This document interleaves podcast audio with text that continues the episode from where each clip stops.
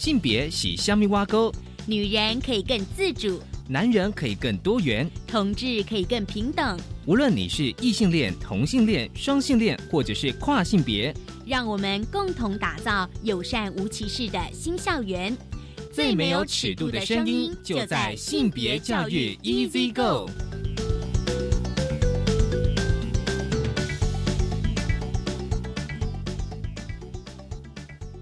Hello，大家午安，欢迎收听教育电台性别平等一这个，我是文龙，不晓这礼拜大家过得好吗？今天想跟大家来分享，最近其实呢有蛮多的校园性霸凌事件，这是在六月十八号，世新大学一名法律系学生在网络贴文，这是他说呢遭到同栋宿舍学生的霸凌，当然这影片破文之后呢就受到大家的关注，我相信大家这一两周应该有看到这样子。的校园性霸凌事件，我们待稍会稍后来跟大家来分享。而今天的性别慢慢聊，想跟大家来聊的是一本绘本，绘本的名称《黑宝》。很高兴我们邀请到了爱慈基金会的社工张英文，以及这本绘本《黑宝》的作者，也是呃插画者杨淑雅，来跟我们分享这一本绘本《黑宝》。好，我们先进行性别大八卦。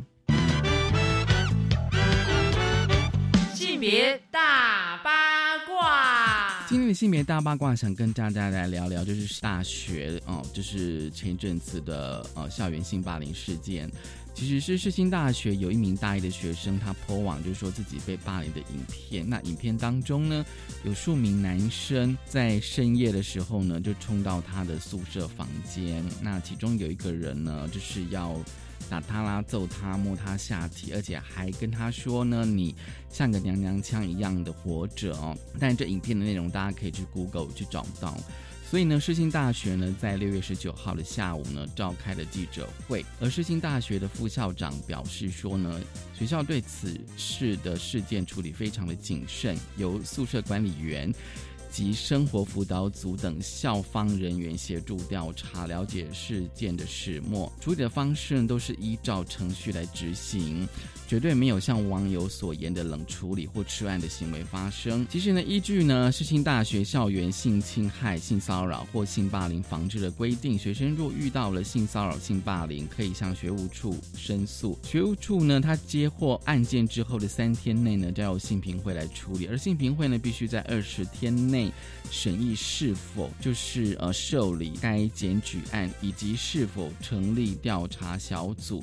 如果说呢案件成立的话呢，必须在两个月内完成调查，并且向申诉的学生公告结果。如果学生不同意呢，可以再继续的申诉。其实呢，我觉得重点呢是记者会哦，因为。嗯，六月十八号下午的那一场记者会呢，副校长他表示说，因为涉及了性平的议题呢，校方处理的相当积极。但是呢，当然记者会现场其实大家都可以去哦，所以也有世新大学的学生，他们就提问说呢，校方呢是否应该把性平教育列为必修？但是呢，副校长却认为说，哎，表示还在思考啦，会询问专家啦。所以呢，这样子的回避态度呢，就让学生有点不满。而且呢，性别所的学生呢，在记者会现场也提出质疑，说表示呢，在校生关心的并不只是单一的事件，而且呢，这反映出呢，学校呢其实还是存在性别霸凌的问题。根据性平法第十九条规定呢，学校校方呢必须哦担负部分责任。另外呢，就是宿舍的问题哦，因为其实呃，台湾的大学的宿舍大部分还是以男女分栋哦，或者是分区哦，也是一大争议。所以呢，呃，就是在记者会现场的学生也询问学校说呢，是否有考虑建设性别友善宿舍。并且把性别课程列入必修。当然啦，对这样子的一个问题，呃，世新大学副校长就说，就说其实世新大学已经有性别友善厕所，这个我们了解。但是呢，宿舍部分呢，学校还在思考，因为呢，这里面牵涉到生活便利性的问题。其实我不太清楚那个所谓的生活便利性的问题是什么啊？是说，是男女分栋哦，那就就是男女分宿。是会比较生活便利的意思吗？哦，那校方呢会再跟专家来咨询。至于性别课程列入必修呢，学校呢还是要再思考。当然，这样子的回应呢，哦，现在记者会现场的的学生当然就不太满意哦，因为呢，哦，就说其实呢，很多学校都说，至少在世新大学哦，就是很在意性别教育，而且世新大学是有性别研究所的。但是呢，这样子的回应呢，明显就是在逃避。如果不能够创造一个真正的性别友善的环境，那是新大学的学生怎么能够安心就学？希望透过这次性霸凌的事件，学校在制度的层面呢，能够有所改善。但针对这个事件呢，教育部在他们的就是粉丝专业也有发文哦，就是如果呢，哦。学生呢，呃，在学校受到了霸凌，可以先采取下面的方式保护自己：向导师、家长反映，向学校投诉信箱反映。当然，就是说还有其他的管道哦，就是向同学朋友反映哦。当然，我觉得那个支持系统其实是非常重要。遇到了校园霸凌，你看，而且我觉得这是因为是大学生，所以说还稍微有自主能力，可以当场就是有影片直播哦，甚至破网，然后当然就引起了广泛的。讨论性霸凌事件很重要，我们持续的关注。这是今天开始跟大家分享的性别大八卦，稍回来性别慢慢聊。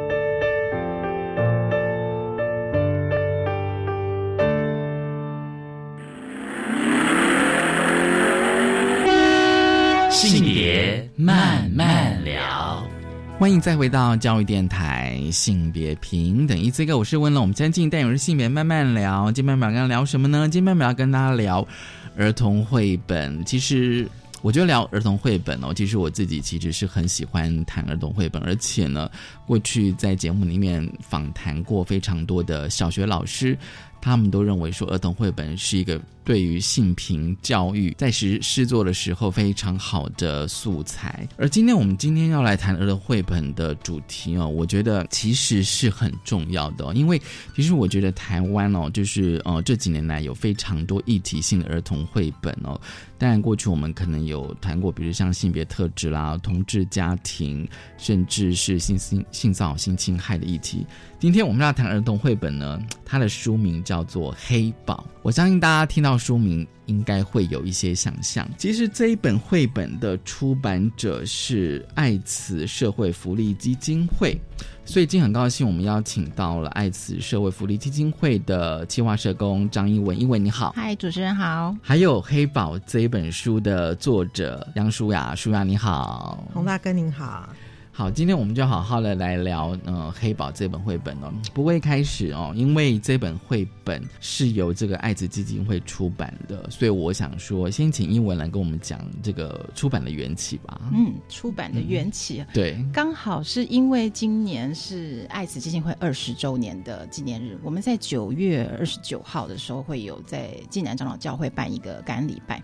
那因为一个小基金会可以做到二十年，然后我们觉得其实是很不容易的，所以我们希望把这样子的一个记录可以做一个呈现给我们的捐款人或是我们的支持者，有一个就是给他们一个就是算是一个礼物啦。所以我们又不想要把我们的工作的记录像是一个报告书交给我们的的支持者，所以我们才决定说，嗯，我们过去有这么多真实的故事，是应该把它。呃，写成一个故事可以提供给给我们的支持者的，所以我们才就是做了这个黑宝的故事。那为什么会选择黑宝？是因为我们从两千零五年的十二月开始有一赛子宝宝中心的时候，那个时候我们都是照顾一赛子宝宝。然后等到两千零九年的时候，黑宝来到我们基金会，成为我们第一个照顾的确诊的艾滋宝宝。嗯，对。那当时我们的工作人员其实是有一点紧张的，因为我们虽然有受过好的训练，知道说怎么样可以照顾这样的孩子不会被感染。可是，其实大家还是会有一些疑虑。然后，直到我们真的照顾他了之后，才发现，其实艾滋宝宝跟一般的孩子其实是没有两样的。嗯，对他也没有任何什么传播病毒的能力。嗯嗯，对。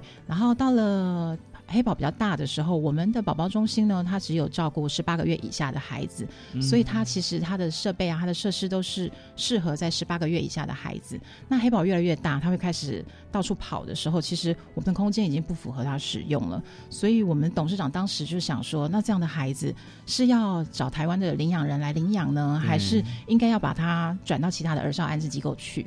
所以你在爱滋基金会照顾到。十八个月以下的小小朋友这样对，因为以前几年的疾病管制署对于一岁艾滋宝宝的医疗照护是说，呃，当一岁艾滋宝宝出生的时候，他在十八个月以内的时候要接受四次的，就是检查血液的抽血，对，然后确定他已经排除感染。那因为现在的呃医疗技术越来越发达，所以现在宝宝只要在四个月大的时候就可以排除感染。所以我们当时在两千零八年的时候正式立案的时候，那个时候的治疗方针还没有改的时候，是要追踪到十八。八个月，所以我们都会把孩子放到十八个月以下。对，那只是现在的一赛子宝宝只要四个月就可以排除感染，那他们其实就可以在四个月之后就去其他的安置机构，或者是就是回到原生家庭去。对，那黑宝是因为他妈妈呃是艾滋妈妈，她在监狱服刑。然后爸爸已经就是用药过量，已经死掉了，所以呃，妈妈那个时候在监狱里面是说她没有办法照顾这个孩子，所以她决定要就是放弃这件事情。对，可是我们又短期之内没有办法马上找到呃领养的家庭，对，所以我们后来呢就跟台北市社会局的局长他们就来跟我们讨论说，我们要怎么把这个孩子继续再找其他的地方来安置。那社会局就就是协助我们做了一个台北市恩慈之家来做这个照顾，专责照顾这样的孩子。那为什么会挑黑宝？也是因为他刚好就是。呃，台北市恩慈之家的第一个个案确诊的个案，所以我们大家就是就在嬉闹说，那所以恩慈之家的创办人应该是我们的黑宝，而不是我们的董事长这样子。对，所以我们才选了黑宝成为我们故事的主角。就是说，他其实是一个确诊，就是在艾滋宝宝这个第一个确诊哦。对。但是我现在想问，嗯，好，舒雅好了哦，就是说创作，我因为我觉得绘本它比较特别的地方，它有文字跟图案哦，跟插画，而且因为你刚好是文跟图的作者，所以我现在想要问家长说，就是说，那你怎么？写这本书呢？写这本书一开始，他们其实是有文字给我，但是他的文字的部分，你说基金会有对基金会，但是他的文字比较是一个比较像报告，就是哎黑宝他的当初是怎么来的，然后状况是怎么样一个过程。那那时候其实就是说，我们要是要告诉孩子的时候，我们没有办法用那，我们要让他的，我们要必须要把文字上让他会有图像。你叙述的时候，你要让小孩子心里面会会脑袋里面会产生图像。所以那时候我就觉得说啊，这个文字可能需要做一些修改，让它更有图像性。嗯，所以那时候我就是把这个故事整个重写。那重写的过程当中，我是首先找了非常非常多的图片跟资料，包括就是说汤马斯夫妇家庭每个成员的长相，黑宝当初的他的那个照片，对，要把他们的那个就是说他们的。呃特征画出来。对，另外，我也要去查这阿拉斯加这个地方是怎么样的地方。那黑宝当初住的地方，我都去参观过他们的宝宝之家，他的嗯哎、我觉得每个地方都去看过。那慢慢有那些东西之后，它的文字跟图像，它会一起交错。所以你让我有一新的感觉，就是说，绘本的创作者不能够凭空想象。，对，如果当你是在写一个真实的故事的时候，是比如说美国阿拉斯加，我可以讲说就是冰天雪地啦，嗯对，然后可能就冬天很冷这样，但但但是你觉得你还是要去找一些真实的资料来帮助你在写这本绘本的时候，因为这是真人真真事，的对对，对。因为今天假如它是一个虚构故事，我会把他的汤姆斯爸爸变成一个某个王族的后代嘛，妈妈变成什么？哦。对我可以去凭东想让，他们甚至可以不用走的，可以用飞的。就但是今天它不是一个童话故事，对对对对那它是真人真事，所以我就觉得说，那就有必要去找充足的资料。但是因为当初我想要跟那个汤姆斯妈妈联络，然后取得，譬如说我想看他们家里面长什么样子，他们的布置，然后可是我完全找不到任何资料，我连他家是住在公寓还是住在是独是透天还是什么我都不知道，他们窗外有没有树我都不知道。所以你在写这本绘本的时候，你完全没有接触到他们夫妇。我那时候有通信给他，可是他很忙。哦等到他回信给我的时候是七个月后，或就是正好在印刷的时候，他说：“哎、那你需要什么资料？”我们想说，或者是一些印刷 或者是房子的照片，或是这样。我那时候其实实有问他一些问题，跟请他提供，但是他真的很忙。他回信给我的时候已经是七个月后，我们已经在印刷了。嗯对，所以那时候我就是先找阿拉斯加那个些地方那因为没有资料，你就会有一些想象力在里面。对对对对对就比如说我说啊好，那就让他们家在比较可能是比较郊区一点点。嗯对，那那里面的布置什么？因为他有一些资料，就是说可能三个小小朋友是在浴缸里面，就只有浴缸跟三个小朋友在玩水，然后要不然就是他们三个小朋友就是在那个桌上在在做劳作。那可是他我真的看不到他们任何，譬如说哎客厅里面的样子怎么样都都没有。你说那个空间的布置完之类的，全对那个地方，我就用了我的想象力嘛。嗯对，那譬如说他们全家搭机来来台湾看黑宝，这个地方我也用一个想象，就是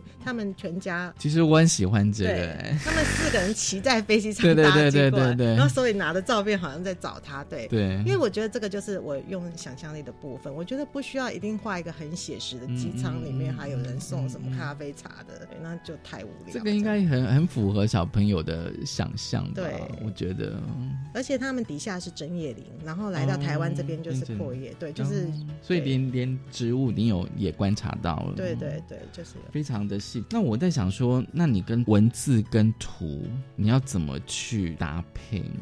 搭配哦，就是我在想的过程当中，像一般我呃，因为我过去接了大概数十本的一些绘本的案子，嗯那大多的时候都是我拿到文字。哦那拿到文字，我觉得我可能天生有一点有一有一种那种文字呃图像翻译机一样，嗯我我阅读到一个一段文字的时候，我脑袋就会有画面。嗯对，那这次这个是等于是图文，所以我在想的过程当中，有时候会是图先出现，我会想说该怎么样去用文字形容那一段的那一幅画的样子。嗯，嗯，对，就譬如说，哎、我一直看阿拉斯加的照片，我一开始的时候，我觉得冰天雪地，那我就会想说，怎么样文字去切入？我就想说，哇，这边冰天雪地，那全家人就会很渴望，就是在这么冷的地方，全家人窝在家里一起大笑，一起聊天。所以我这次是有一点，就是说，有些部分是图先出来，有些部分是文字先出来，这样交替。这样子去交替的把这本绘本给写出来哦。是，那当然还有一个就是说，因为它是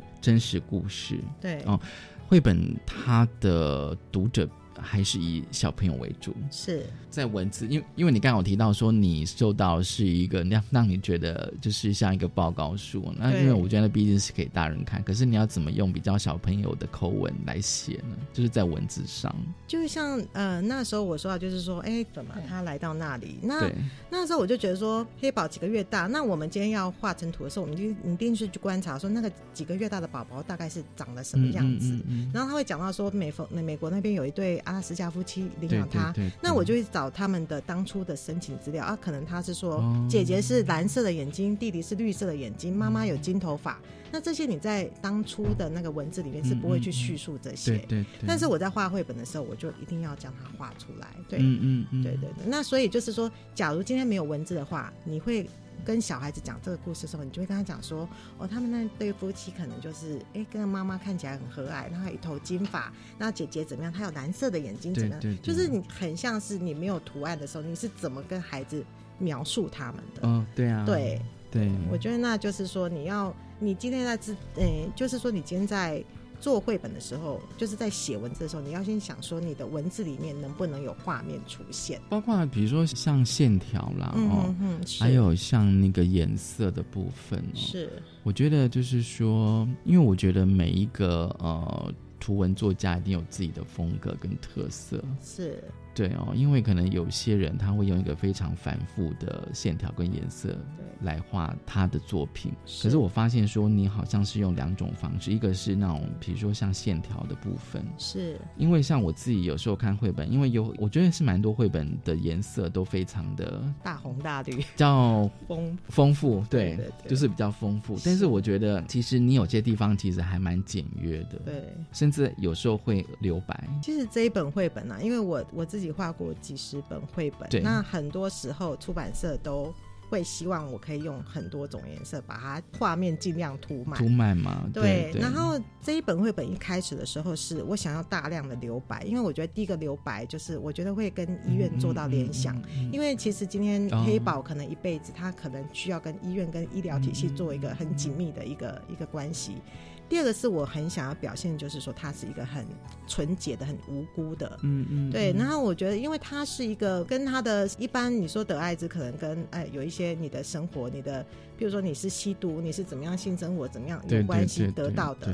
那可是他完全没有，他就是出生下来就是得到了。是垂直感染的，对，所以他是一个无辜的。嗯，那所以我就就想要去代表他这种纯洁无辜感。那还有一个就是说，可能跟医疗体系有一点点的这样的直，嗯就是直接的联想。嗯然后我很还有我就是刻意的用一个彩色的线条去勾勒。对啊，对，那其实那时候我有点，因为彩色就是光的颜色嘛。嗯，对，那所以我那时候我觉得就是说，里面有很多地方有一些是有上色，有一些就只有彩色线条。对，那彩色线条部分其实就是跟黑宝有一点关系，就是他渴望爱、渴望光的那种的嗯地方。就是仔细的看的话，有很多彩色线条部分其实都是跟黑宝有一点关系的。嗯，对，这也是我在看这本绘本在图画上的一些疑问，嗯就是说，是哎，比如说像像很多的画面，就是说有有些只有彩色的线条嗯哦，但是有些比如说就比较像一般绘本，说它其实是整个都是有颜色的。是对，那我就想说，这应该是作者有特别的用意吧？有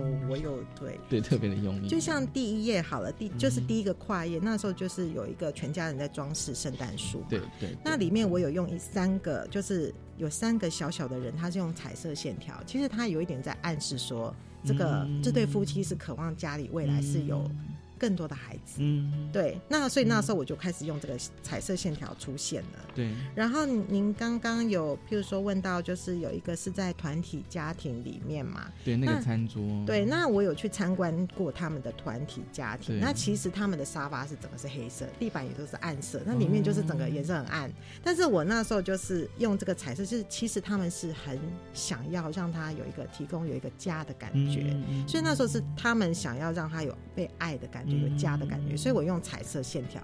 但是我这里的彩色线条全部是用尺去画的，嗯，因为其实这些就算他们想要给，但是他就是有一点点怎么讲，有一点点还是有一点点寂寞的感觉。那还是你说机构啊，小朋友吗？就是我想要小朋友会有我想要呈现这里面这个家的感觉虽然它是彩色，但是这里的彩色线条跟其他地方比起来，它是一个比较硬一点、比较直一点。嗯对，然后包括他们四个人一起吃饭，其实有点像当兵一样，那他坐的直直的。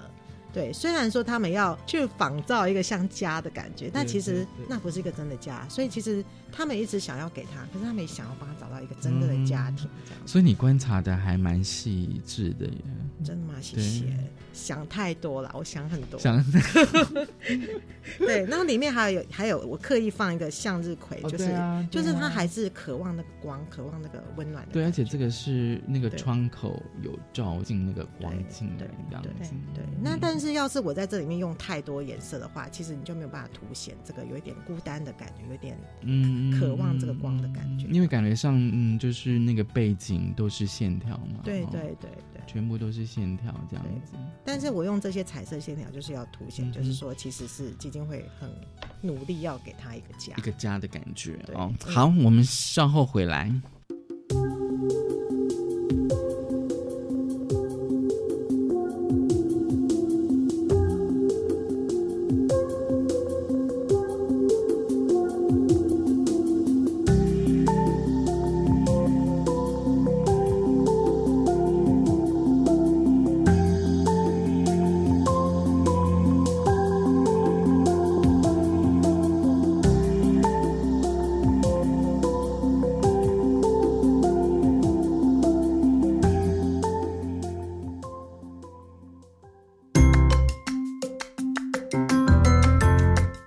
表达的啦，你会讲缅甸话吗？缅马音节目哪里去啦？你想多了解缅甸的文化吗？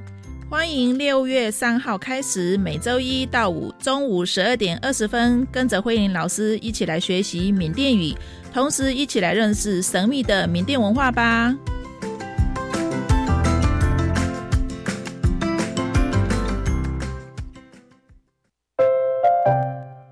听众，大家好，我是中钢幼儿园的园长张顺莲。加入政府整公共呢，家长减轻了负担，园所招生稳定，教保服务员的薪资因此提高，所以它是一个三赢的政策。欢迎还没有加入的私幼，勇敢的加入吧。准公共幼儿园优质评价，让你托育的好，负担得起。以上广告由教育部提供。这是暑假出国的声音。这是让旅行最安心的声音。出国前，赖搜寻领事事务局官方账号，并设为好友，或下载外交部旅外救助指南 APP，遇到困难就能马上找到驻外管处联系方式，寻求协助。真贴心。出国前也要记得确保护照效期六个月以上，办妥签证和备齐旅行证明文件哦。这是全家平安出游的声音。出国行前准备好，旅途安心少烦恼。以上广告由外交部提供。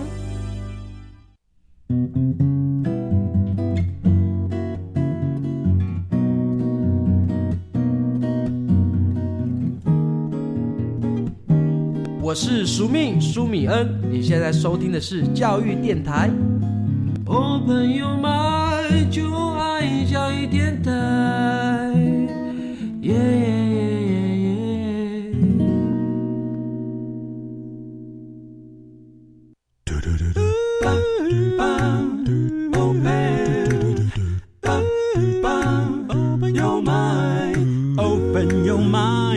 就爱教育电台。嘟嘟嘟嘟，Super Duper。性别慢慢聊。欢迎再回到教育电台性别平等一追个，我是问了我们将近待会儿性别慢慢聊。今天慢慢聊跟大家聊的是绘本《黑宝》，很高兴我们邀请到了爱慈基金会的社工张英文以及《黑宝》的创作者哦杨舒雅舒雅。好，这个阶段我想问一下舒雅，就是哦，我们就是延续上个阶段聊的内容，就是故事情节哦这样发展哦。那因为你也是这一本黑宝的插图的作者哦，你怎么样用颜色跟线条去表达人物的情绪？因为我觉得这本黑宝的绘本的议题，其实他在谈艾滋宝宝哦。那我相信就是说哦，当你在因因为上个阶段你就是说你看到了是像是像那些文字报告书。嗯那我觉得任何人读这样子的故事，应该都会有一些情绪。嗯，可是呢，在故事里面，我相信那些哦，比如说那对美国夫妇啦，哦，甚至连黑宝，你也有画出他的情绪嘛？他在他一直想要寻找，哎，他怎么为什么没有爸爸妈妈？是是。那你怎么用线条跟颜色去呈现故事人物的情绪呢？情绪我比较会用眼神跟他的姿势。哦，眼神。对对对，就像譬如说有一有一幕是他在公园里面，他看到。嗯，就是另外一个榕树下有一个妈妈，她跟一个小女孩在一起。那妈妈就在那边摸摸小女孩，好像很疼爱她的样子。她那时候的眼神是又很很羡慕，又有点嫉妒的那个眼神在看着他们，斜眼看着他们这样子。嗯嗯嗯、然后那时候有一只小狗有注意到他，其实我就喜欢里面有一些对应的关系，嗯就对。那个小狗有注意到它，哎，它一个人坐在那里这样子，对。而且你的那个背景啊，为什么黑宝那棵树是灰的，然后妈妈这棵树是彩色的？对，因为我其实里面呢、就是有很多人有疑问，因为第一个就是一般绘本就是颜色会涂的比较满嘛，对然后我在里面用了很多的那种线条，而且我的线条有时候是彩色，有时候就是单一色。嗯那我在这里的彩色线条，其实我有一点想要去呈现那种光。因为彩色就是七彩颜色，就是那种光的颜色嘛。嗯那它有代表爱、跟温暖、跟阳光、跟光的感觉。嗯那这里面我整本书里面跟黑宝有一点关系的，其实都是有用到彩色线条。那像这里，你看他坐在那树下，那树就就是那个灰色、灰黑色的颜色单色，但是他看到的，他很渴望的那一幕，就是那个妈妈跟孩子，他觉得那就是他渴望的那个温暖的感觉。所以我那一个地方，我就用彩色来呈现。而且这一页的文字就是说，当他对着一些叔叔阿姨喊爸妈的时候，都会被纠正。嗯哼哼，是。所以他更真实的表达他的渴望。对，因为那时候好像是说在那个团体之家，然后他还会，因为他看到同学们都喊啊爸爸妈妈，他也觉得他们家里面有一个爸爸妈妈年纪的人，嗯但是他们却说哎不行，你不能喊。所以他那时候就不懂，哎，为什么我有一个家，嗯然后里面有一个像爸爸跟妈妈一样照顾他的人，嗯那为什么我不能够喊他爸爸妈妈这样子？嗯，那那对方妈妈可能就这样可以溺爱他，他也好渴望那样子，对，可以撒娇的对象这样子。对，我觉得就是有些故事哦，我为什么会想要谈情绪？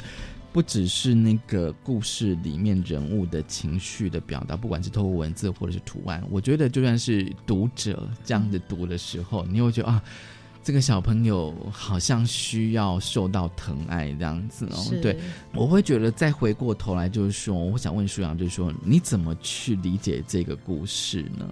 理解就是整个黑对宝的故事，还是里面部分的情绪？呃，整个黑宝的故事，整个黑宝故事第一次听到一整个故事的时候，当然是很感动，而且我也觉得这是不是一般人能够做到的，嗯就是尤其是那汤马斯夫妇，那里面的很多细节，其实我觉得就是我们自己也有父母亲，我们自己也有孩子，我们自己也也都有经历过童年，有时候我会把自己揣摩在那个角色里面。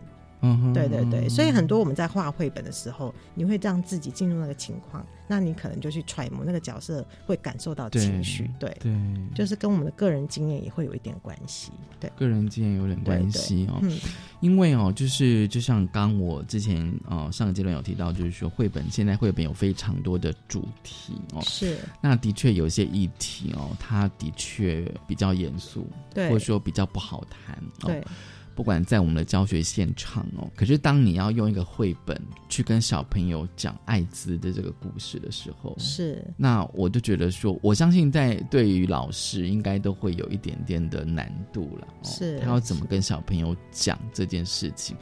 而且呢，呃，我记得就是说，在你呃，因为这个绘本后面有一些，比如像类似像导读或者像作者画这样文章，就是说，哎，那你除了理解之外，你要透过文字跟图案去跟你的读者来介绍这个故事，而且有时候的确啊，就是说我的身旁如果没有任何的艾滋感染者的朋友的时候，你可能对这个议题是陌生的，对甚至对这个议题有一些刻板印象或是错误的迷思，对。我觉得有时候透过绘本哦，因为这是一个比较简单的呃美彩，反而是可以修正一下我们过去的一些错误的一些想法。是，其实我真的不知道以前是我上课不认真还是怎样，就是国中的时候的健康教育不知道在学什么，我们那时候真的就有迷失。健康教育有提到艾滋吗？我印象中有中，三种传染途径，因为那个 可能是你那个年代，我对我印象中好像没有。我第一次听到 AIDS 这四个字，就是我在国中的时候，我们是男女分班。哦那我只要跟一个女生比较好，他们就说小心你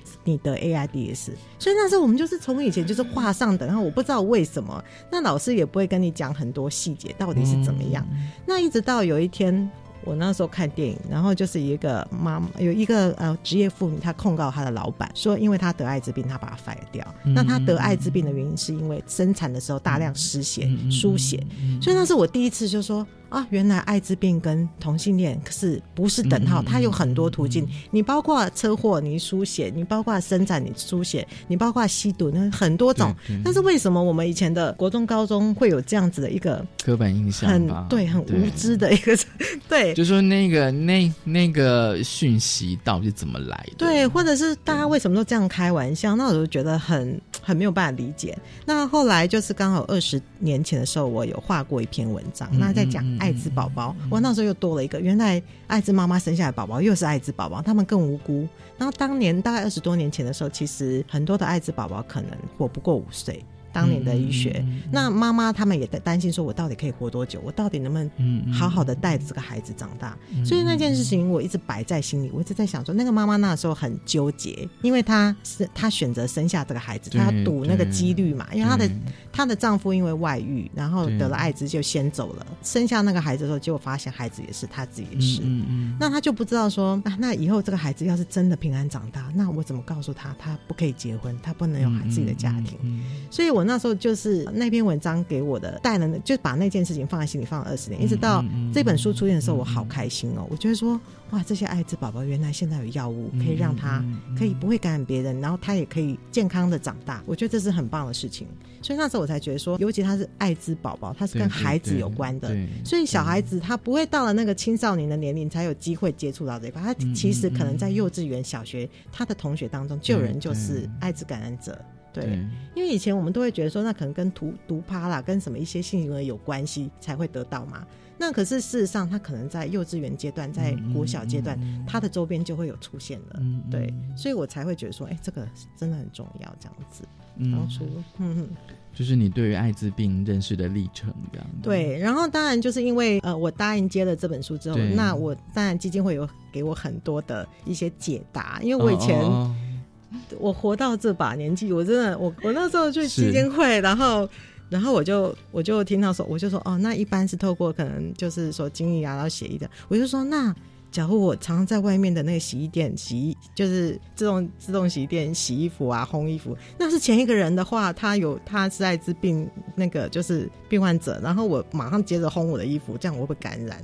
那我觉得这是他们都会大笑，那可是对很多人来说，真的我们会有很多奇奇怪怪的想象。哎，对啊，就是是游泳，哎，那个哎，应该是说游泳，对方经从游过来，我会不会怀孕？或 是会不会就是很对？这样听起来，其实其实我们对于我觉得不要说疾病了哦，就是有一些嗯。迷思跟有一些问题，当然大大家一定都会有一些疑问，都不敢问，也没有人可以问。但是 我觉得这些问题都是很写实的。对，其实那个烘烘衣，我想那个高温就可以把它杀死了，这样子。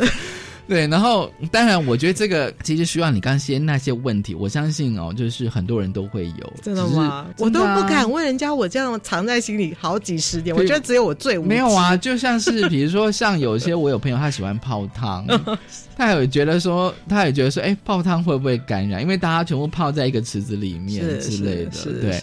那就是说有些问题，但是我们不知道要跟谁问，或者说不太敢问出来，或是对，然后就是没有一个一个人或者是一个窗口可以可以让我们去询问这些 Q&A 的问题，对对，然后只好就放着嘛。然后再就是说，如果你接受了都不是太正确的讯息哦，而且现在通讯软体这么发达，大家错误的讯息传来传去传来传去。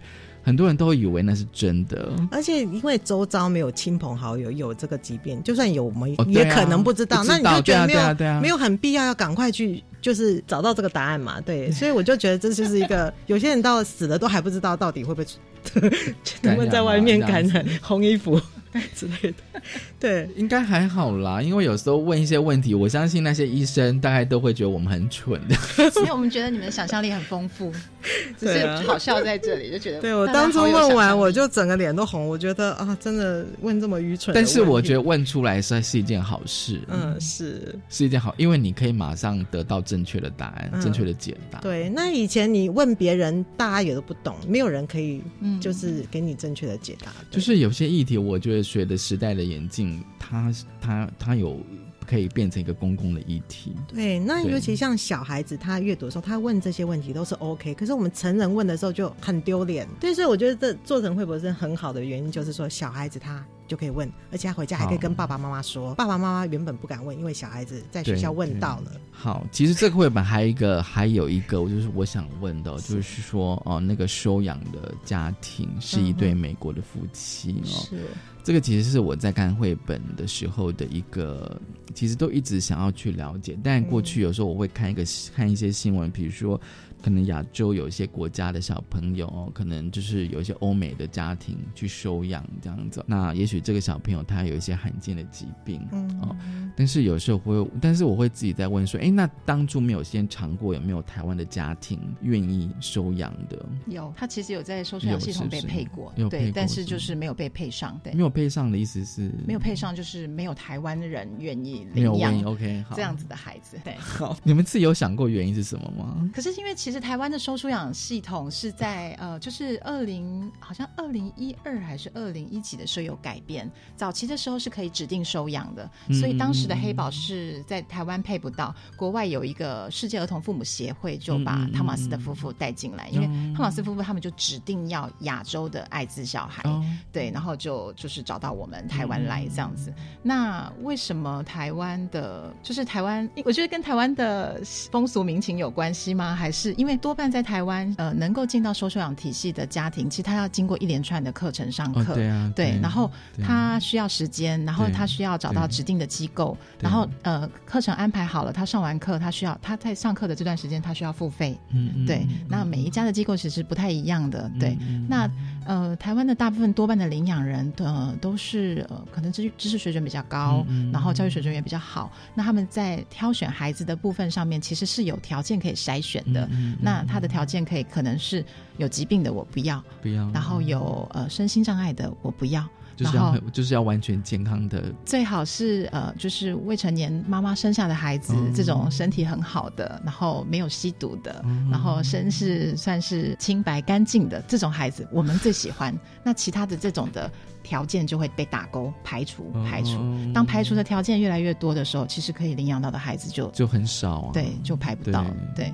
但是也不能说台湾人没有爱心啦，就是台湾人在领养孩子的上面上，我觉得相对来说是比较谨慎吗？还是挑剔？可能条件会比较多一点，因为像我自己在看的时候，就绘本有写说，他们还没有见到黑宝之前，这一对美国的夫夫夫妻哦，他们就已经开始在做一些艾滋病的相关的。他们就上网看一些资料了耶。我想说，他们这么的，就是领养一个小孩，然后他们就已经这么的用功，这么认真来对待这件事情哎。而且他们应该也会跟他自己的小自己的小孩沟通。对，我觉得这个也这个是真的还蛮重要。所以我其实有时候还蛮还蛮佩服他们的。对，慎重的心情不亚于那种怀孕十个月，真的。对呀，对呀，对呀，我是这么认为。对啊，因为怀孕十个月。好像扛那个，其实他们做的功课，可能预备的心情花更多的时间。好，我们先休息一下，稍后回来。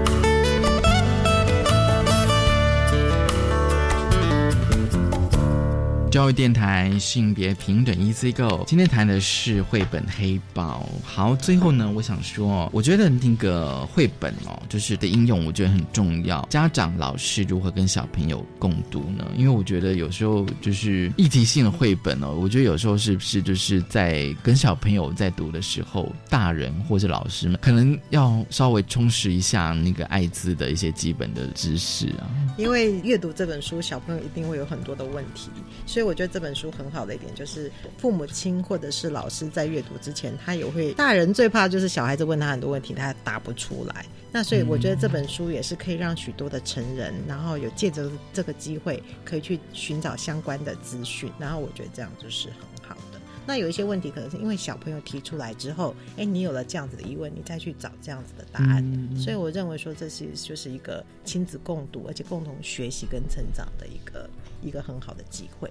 而且就是舒雅，你刚刚我讲到说，就是那个小朋友跟大人看的地方会不太一样，是。因为我们大人有时候都是先看文字这样，是。那小朋友就会先看图，而且其实你刚刚有提到说，你的插图其实有很多的藏了很多小小的，对对对对，其实有时候会有很多的细节，可是小朋友就是会发现到那些细节。对，因为我我自己就是以前在教学或是念故事给小朋友听的过程当中，因为小朋友是耳朵在听你讲，但是他们的眼睛都是一直在画面上面这样子连，所以你是一边讲一边让他们看，对对对，这样子是是对。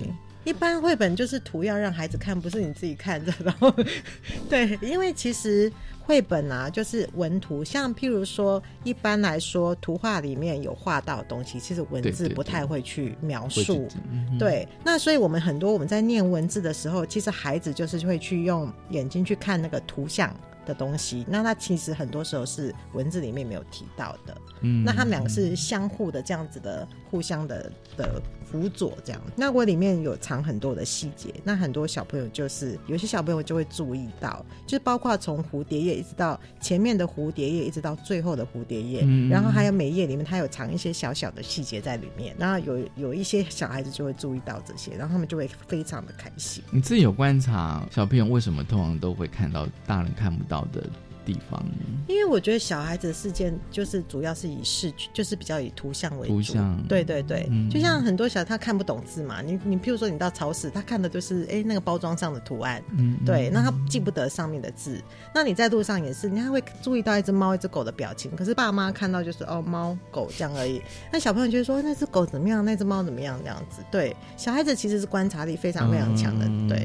那所以很多时候你在念绘本的时候，其实大人会去看那上面的文字，他会他要确定自己念的是对的，但是小孩子他其实那个时候他是一边听到一边在用他的眼睛去诶搜寻那个图图画的画面。嗯所以我自己收了大概两三千本的绘本。哦那我以前在念给小孩子听的时候，就是我收了十年二十年，但是我发现我这二十年间看了不知道几百遍，然后念给他们听，就发现他们又有了新的有新的发现，对对对对对，小朋友真的很厉害。真的，因为其实就是说，你如果刚刚没有跟我讲说你在插画上有些地方，我真的没有注意到，谢谢。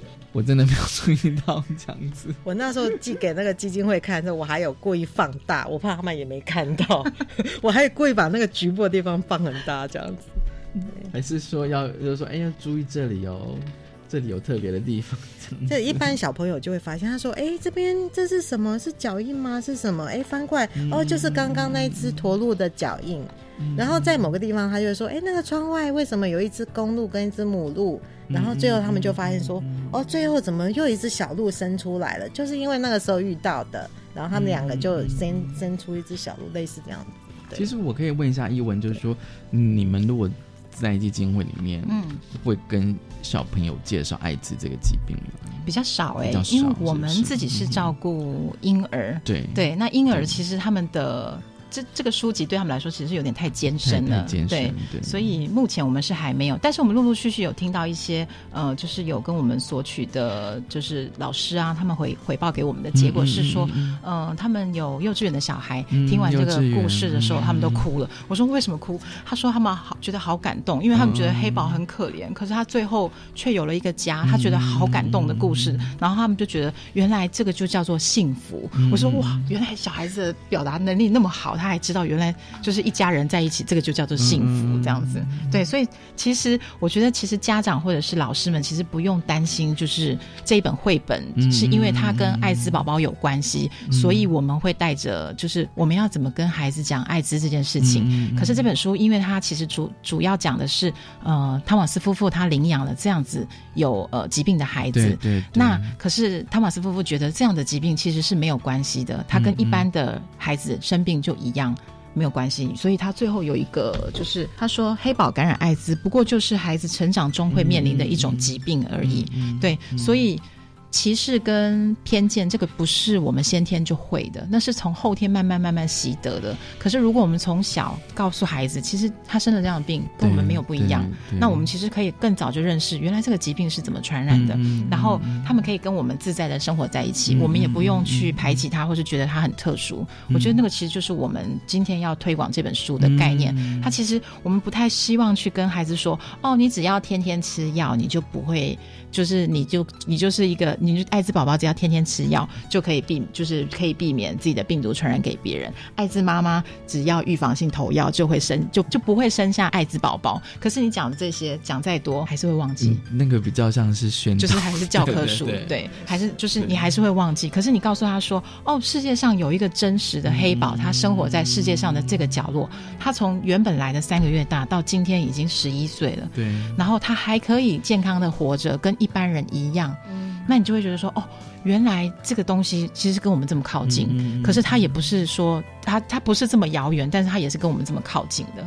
对，就是这个是我们想要传达的意念，这样子。基金会后续要怎么推广这一本绘本呢？基金会呃，我们现在第一刷是两千本，所以我们呃一开始我们是因为我们本身有基督教的背景，所以我们现在已经是有发给呃全台湾的长老教会的主日学可以提供。那其实我们也欢迎就是各个的学校老师啊，或者是主日学的老师，或者是。有在说故事的团体妈妈啊，这些老师们来跟我们索取，对我们其实都会免费的提供给家长或者是老师来使用这本书。如果个人的话，个人的话非常想要收藏的话，就来到我们基金会的网站看一看我们黑宝这本书的呃整个发行的概念构想，然后支持我们，我们就会就是就是把书送到送给你们。所以现在也有不少的。小学老师来跟基金会联络。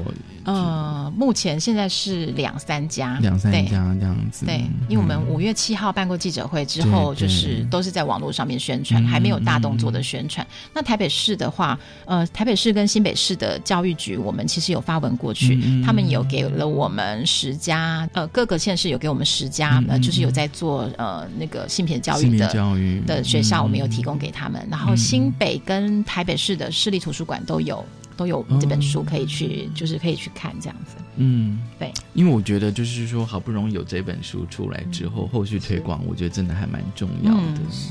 因为故事它有它的感人跟感染力的地方，你看连小朋友都觉得很感动，这样子，就是它珍贵的地方。今天很高兴哦，一文跟舒雅来跟我们分享这本绘本，谢谢你们，谢谢谢谢王大哥，谢谢，谢谢大家收听今天的性别平等银色高，拜拜。